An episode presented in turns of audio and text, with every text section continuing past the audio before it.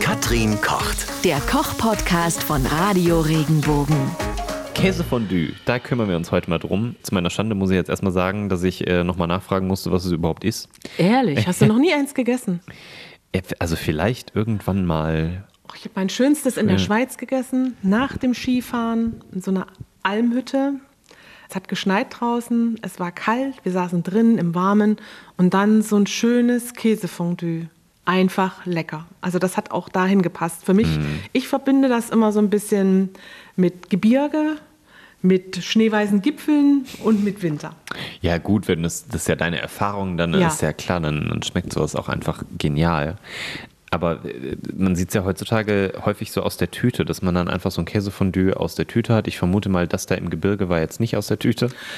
Oder das, vielleicht das, das doch. haben wir serviert bekommen, ich kann es dir gar nicht sagen. Vielleicht war dann die Erfahrung einfach nur das, was es so lecker gemacht hat. Aber von der Expertin jetzt mal, wie mache ich denn so ein Käsefondue richtig? Nicht aus der Tüte. Naja, also die, die Tüte bietet mir ja auch nur die richtige Käsemischung. Es ist im Prinzip nichts anderes. Ich muss die richtigen Käsesorten wählen. In der Regel verwendet man dafür einen Gruyère, einen Emmentaler und einen Vacherin.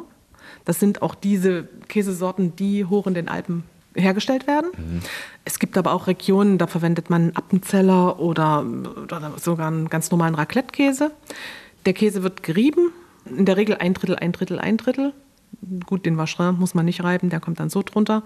Und dann wird der mit Weißwein erhitzt. Vorher reibt man den Topf oder das, ähm, ich sag mal, dieses Raclette-Gefäß, diesen Raclette-Topf mit Knoblauch aus, dass man so ein bisschen noch so ein Knoblaucharoma bekommt. Dann kommt diese geriebene Käse rein, der Weißwein rein und dann schmilzt man das. Fondue kommt, heißt nichts anderes als geschmolzen. Ach so. Ja, das kommt aus dem Französischen. Also das ist geschmolzen. Und für die Erwachsenen, die geben dann hernach immer noch so ein Kirschwasser an. Wenn Kinder dabei sind, würde ich es keinesfalls machen. Da kann man mit Brühe arbeiten. Also da würde ich auch keinen Wein ran machen. Ist der- Da kann man mit Brühe Okay. arbeiten oder, oder vielleicht auch mit einem Ich Apfelsaft dachte, ja, ich oder wollte gerade sowas. sagen, Apfelsaft, dachte ich jetzt eher ja. sowas so vom, Ja, mit der Fruchtigkeit. da. ja. Dass man so ein bisschen Säure. Es braucht auf alle Fälle Säure. Wenn ich jetzt nur Brühe ranmache, muss ich Zitrone rangeben, weil sonst der Käse so ein bisschen zäh wird.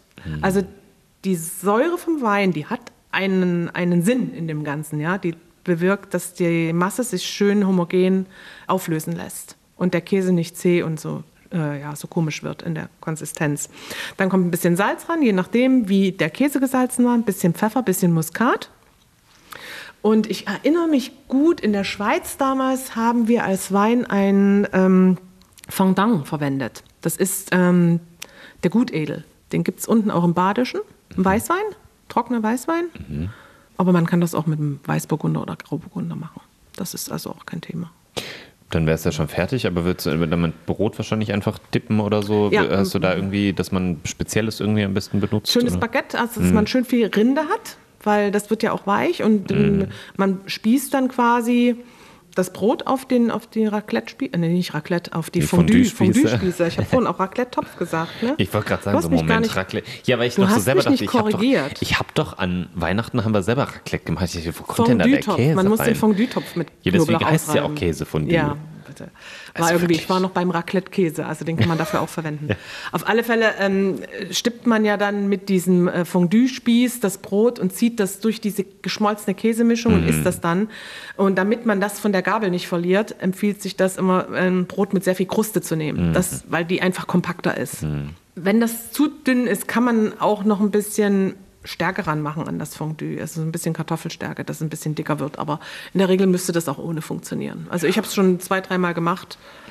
Es ist natürlich sehr geruchsintensiv. Und Also auch nicht so einfach zu reinigen, oder? Also ich meine, man benutzt, oder? Ja. Also wenn ich mir das, wie gesagt, ich habe es ja jetzt, da muss ich erstmal nachgucken, Mhm. vor, Jahren vielleicht mal irgendwie gemacht, aber da musst du ja erstmal, den ganzen Käse wirst du ja wahrscheinlich nicht los. Da kommen mal wieder so Experten, die sagen, ach, das reicht ja niemals. Und dann Kann hast du sein. noch und drei Das ist, im das Topf. ist die Erfahrung, die jeder selber sammeln muss. ja. Es ist Toll. natürlich, es ist ein schweres Gericht. Es ist leicht zu machen, Mhm. aber es ist ähm, ein schweres Gericht für das Verdauungssystem, weil der Käse ja schon viel Fett mitbringt. Das stimmt Aber es ist lecker. Es ist wirklich lecker. Und passt perfekt in die kalten Tage, die Ja. jetzt bestimmt noch mal kommen. Deswegen probiert es doch gerne mal aus mit dem schnellen Rezept, was ihr jetzt von Katrin bekommen habt. Wenn dir der Podcast gefallen hat, bewerte ihn bitte auf iTunes und schreib vielleicht einen Kommentar. Das hilft uns sichtbarer zu sein und den Podcast bekannter zu machen. Dankeschön.